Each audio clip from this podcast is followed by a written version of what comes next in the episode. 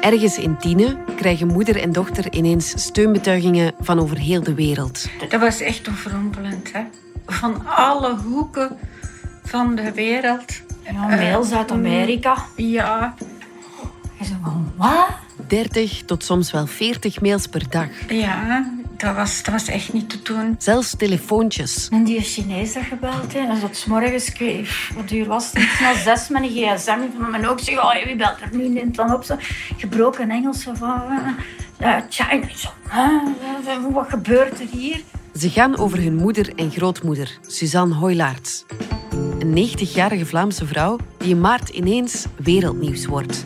Ze haalt de krantenkoppen van over heel de wereld. Ah, ma- Mail online, dat is, dat is Amerika zeker. Een vrouw die het niet per se gewend was om in de spotlights te staan. Ja, ze zou ook zo zeggen. Allee, van de boerinneke van Mullebeek. Ja. Allee, ziet de mensen, ze zijn hele kans zot geworden. Suzanne Hoylaerts. Hun Pekke. pekken. Ja. Bekje. Iedereen zei daar bekje tegen. Wat maakte dat Suzanne Hoylaerts, dat boerinneke uit Lubbeek, ineens wereldnieuws werd? Dit is een reportage van journalist Fien Dille en mezelf, Lise Bondwel. Welkom bij Onverwachte Spraakmakers, de eindejaarsreeks van de Standaard podcast.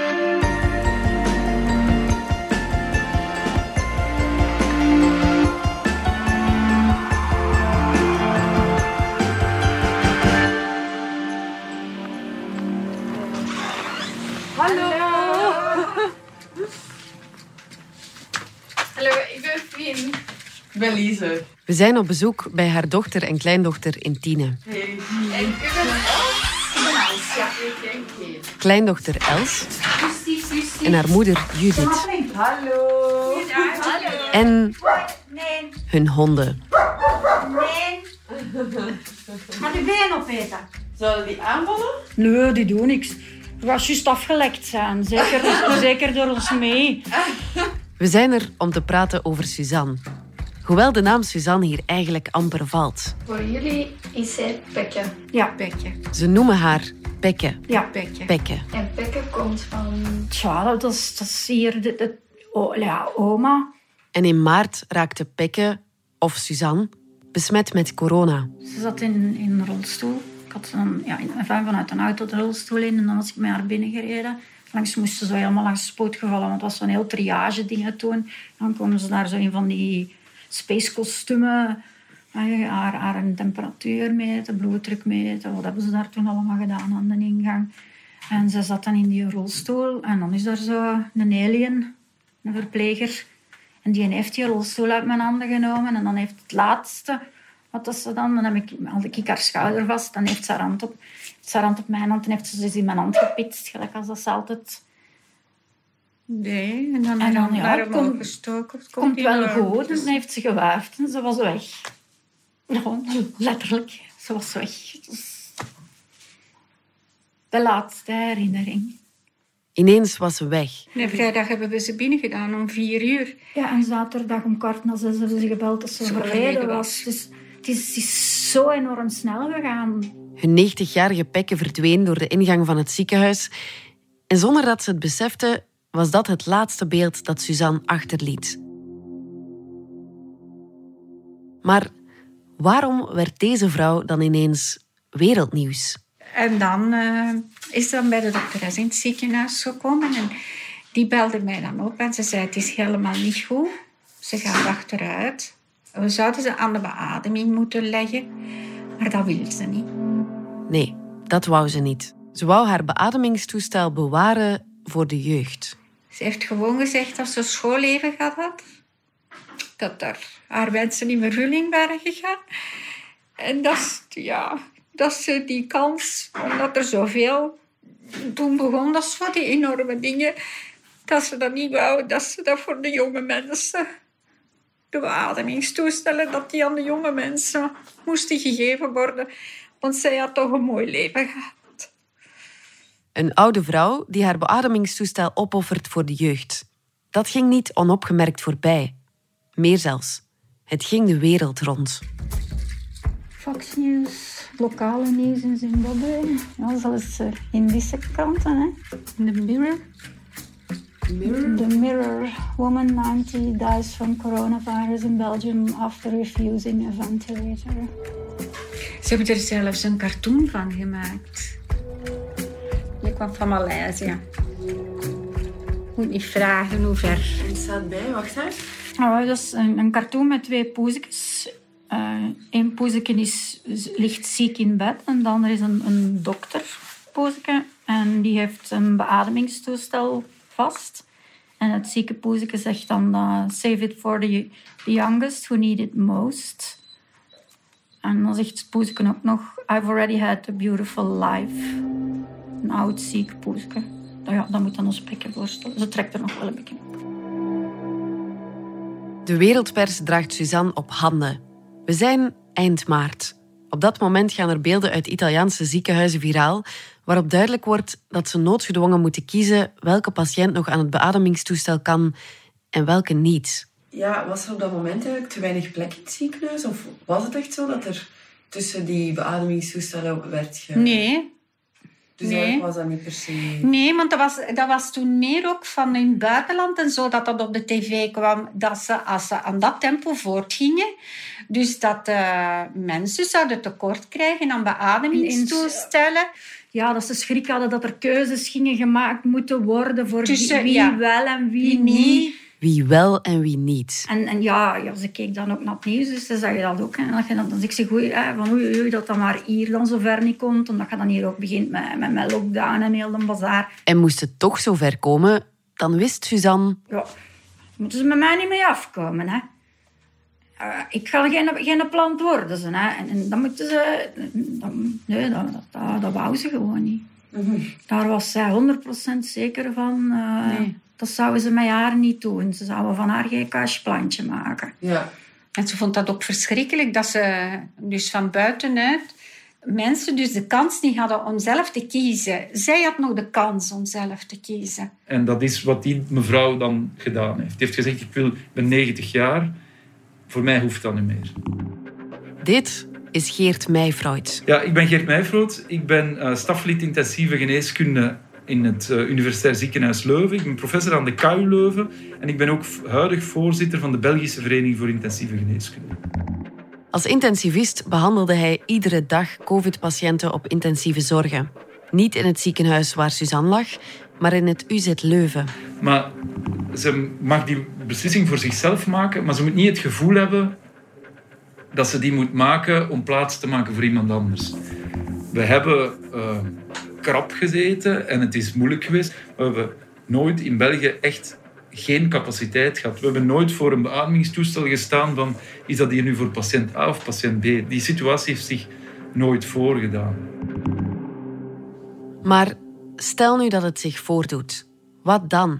Wie heeft dan recht op dat ene beademingstoestel? Wie beslist daarover?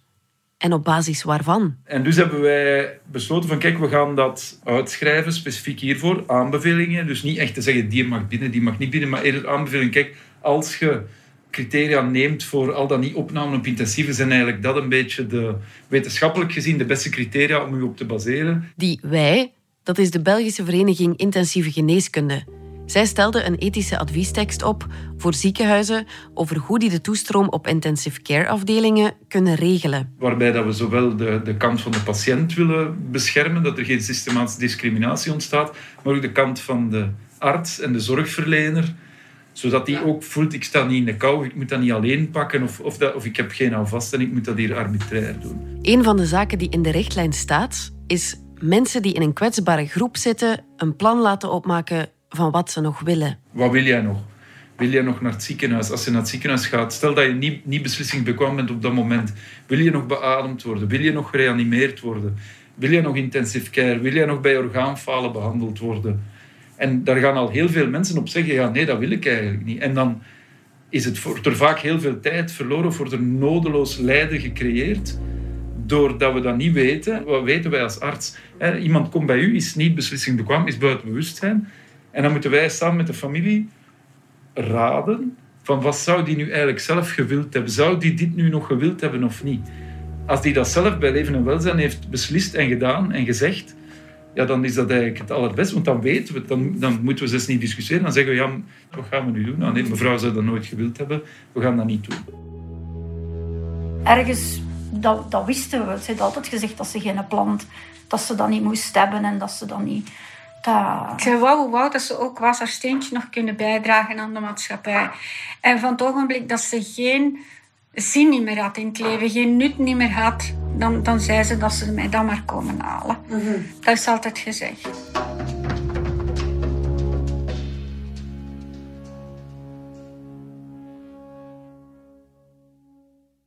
De afdeling intensieve zorgen is niet voor elke patiënt de beste optie. Of zoals Geert het zegt, Intensive care is geen panacee. geen panacee. Panacee is zo'n geneesmiddel dat voor alles goed is. Dat is het niet. Als iemand op intensive care terechtkomt in orgaanfalen en zeker in de covid-piek, wat wil dat zeggen? Beademd zijn, verdoving krijgen, pijn, geen contact, geen communicatie. En als dat dan allemaal is bij iemand die eigenlijk niet echt een redelijke kans heeft om dat intensive care verblijf met een goede levenskwaliteit achteraf te overleven, ja, dan heb je dus eigenlijk lijden veroorzaakt zonder nut. En dat is iets dat, dat heel makkelijk slecht geframed geraakt in een periode van schaarste. Zodra dat dan in een framingverhaal geraakt van ja, maar jullie zeggen dat ook alleen maar omdat jullie bedden tekort hebben en omdat jullie die mensen daar buiten willen, dat is een verhaal waar dat je niet uit geraakt. En een aantal van die communicaties zijn heel ongelukkig geweest. En dus waarschijnlijk is dat dat ook wat dat die dame dan begrepen had. Ah ja, maar eh, die bedden zijn er niet genoeg. Ehm, we gaan, ik zal ik mijn plaats dan wel afgeven. Ja. Maar goed, het zal jouw moeder of grootmoeder of vader of grootvader of lief of weet ik veel wie je dierbaar is zijn, die beslist om zich op te offeren en die daarna uit je leven verdwijnt. Ja, makkelijk is dat niet. Maar Nee. je weet dat dat daar keuze was. Ja, En Je kon er ook niet je bij. naar die keuze. Ja, je kon, we konden er niet naartoe, ook niet voor te zeggen van Pekke, zeg, hey, wat, wat, wat haal je hier weer in uw kop? Dus ja, je, hoort dat, je moet dat van een ander horen en, en je kunt ook niet, niet communiceren. In de eerste moment, ja, je krijgt dat dan binnen en ja, oké, ze, heeft, ze heeft dat beslist en je moet het er maar mee doen. We hebben dat gehoord, de, de dokteres heeft ons dat verteld. Hè? Het, is niet dat wij dat kunnen, het is niet dat wij dat kunnen, kunnen communiceren. Niks meer van contact. Zeker in de beginfase van COVID in maart was dat de gang van zaken. En dat is hard, ook voor het ziekenhuispersoneel. Ja, afschuwelijk. Dus voor ons is dat niet onze manier van werken en niet onze standaard van werken. Nee, de toestand verliep ook bij Geert en zijn team uitzonderlijk afstandelijk. Ze stonden dan wel in contact met de families van patiënten, maar dan telefonisch. Wij belden elke dag, dus wij hadden vast, dus ah, elke namiddag vast- heel de, alle families opbellen en zeggen: Kijk, het is er zo mee, het is er zo mee. Ze hebben hem aan het ziekenhuis gebeld, ze is overleden. Ze, ze heeft covid. Ik zei, ja, wat moeten wij doen? Ja, we mochten er niet naartoe.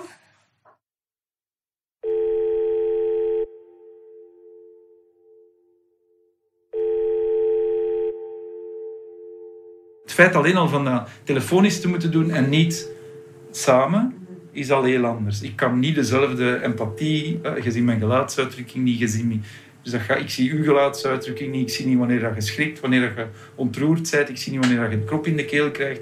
Dus mijn gesprek loopt niet zoals ik dat normaal wil doen. Ik denk, moesten wij erbij kunnen en haar persoonlijk, dat dat heel anders zou zijn. Het is niet alleen de boodschap zelf, maar ook de overbrenger van de boodschap en de manier van het overbrengen van de boodschap die, die heel belangrijk is voor de verwerking achteraf, ook voor familie, om daarmee weg te kunnen of niet.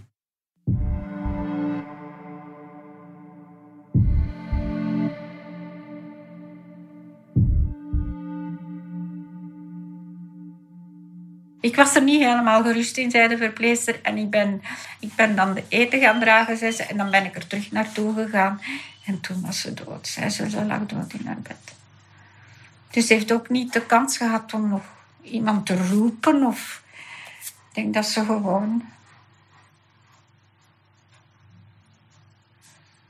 En dat hoop ik ook. Ja, als ze gewoon rustig ingeslapen is. Ja. Nou ook.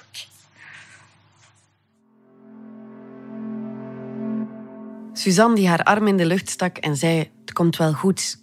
De Suzanne die nog een laatste keer wuifde en zei dat ze een schoon leven had gehad. Die Suzanne sliep nu rustig in, zonder een laatste telefoontje, zonder laatste woorden, zonder enige vorm van afscheid. We mochten niet naar de begrafenis, want wij zaten onder ons drieën. Ja, wij waren haar laatste contacten. Hè. En wij zaten ook in Dus- quarantaine, wij mochten daar niet naartoe. We zaten in quarantaine. hè. De kist heb ik gezien op wij- ja. foto. Een foto van de kist. Dat is het enige dat Judith en Els aan de begrafenis van hun moeder en grootmoeder van hun pekken overhouden. Terwijl zij samen met Judiths man en de vader van Els in isolatie zaten, werd Suzanne's begrafenis onder strikte coronaregels gehouden. Ja, wat je een begrafenis. kunt noemen. Het was niet... Het was een beetje van, van ver in de grond gooien, bij wijze van spreken. De kist. Het is, het is heel, heel onmenselijk. Heel onmenselijk. Omdat ze toen ook nog niet wisten hoe lang... Het was eh, het eerste blijft. geval ook. Ja, hier in, in de buurt was het eerste. En ze wisten niet, ja, ze wisten dat ze besmet was met COVID.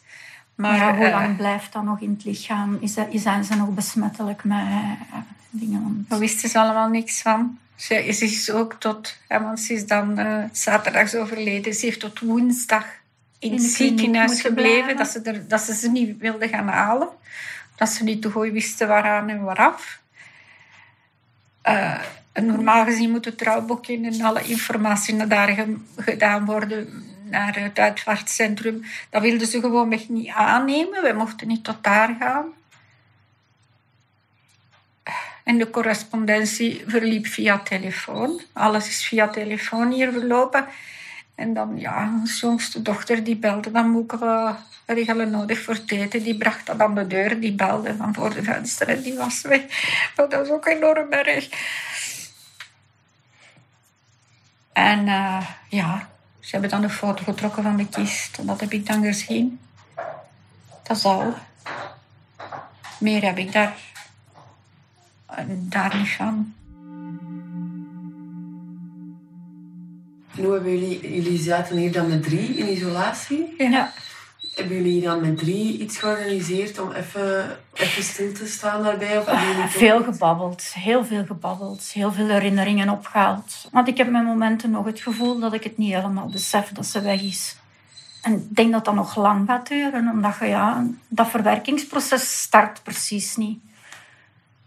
Omdat die afscheid er niet, er niet geweest is. Het is zo onrealistisch allemaal. Hè? Je leeft als het ware in een droom. Hè? Zo onrealistisch als het afscheid van Suzanne is, zo ongelooflijk waren de ontelbare steunbetuigingen. En dat waren er veel.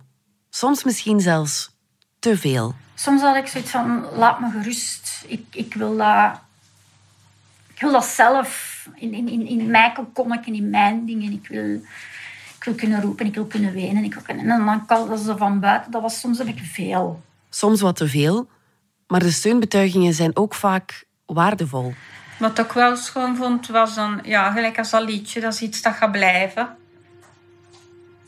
Dat is iets dat je gaat koesteren, dat gaat blijven. Zo. Een cartoontje, dat is ook zoiets dat je... Hè, die, En dat vind ik super schattig, dat cartoontje. ja, dat zijn zo van die dingen dat je echt... En zo voor mensen die, er zijn veel mensen die gelijkaardige situaties denk ik hebben meegemaakt als jullie. Zijn er zo dingen dat je zou kunnen delen, dat jullie heeft geholpen of zo? Ja, er niet over zwijgen. Ik denk dat dat de enige manier is om het best te verwerken. Niet erover zwijgen. En, en ja, dat geluk hebben we wel, dat we nogal goed kunnen babbelen. Babbelt, babbelen, babbelen. Ik denk dat dat het enige is om er echt bovenop te komen. Want de rest, ja, het is voorbij, het is voorbij. We kunnen het niet meer terugdraaien. We kunnen het niet meer terugdraaien. Dit was de podcast van de Standaard. Bedankt voor het luisteren. Wil je reageren? Dat kan via podcast.standaard.be. Luister zeker ook naar onze andere onverwachte spraakmakers. Die vind je op standaard.be-podcast, net als de credits van deze aflevering. Na de kerstvakantie zijn we terug met onze dagelijkse podcast.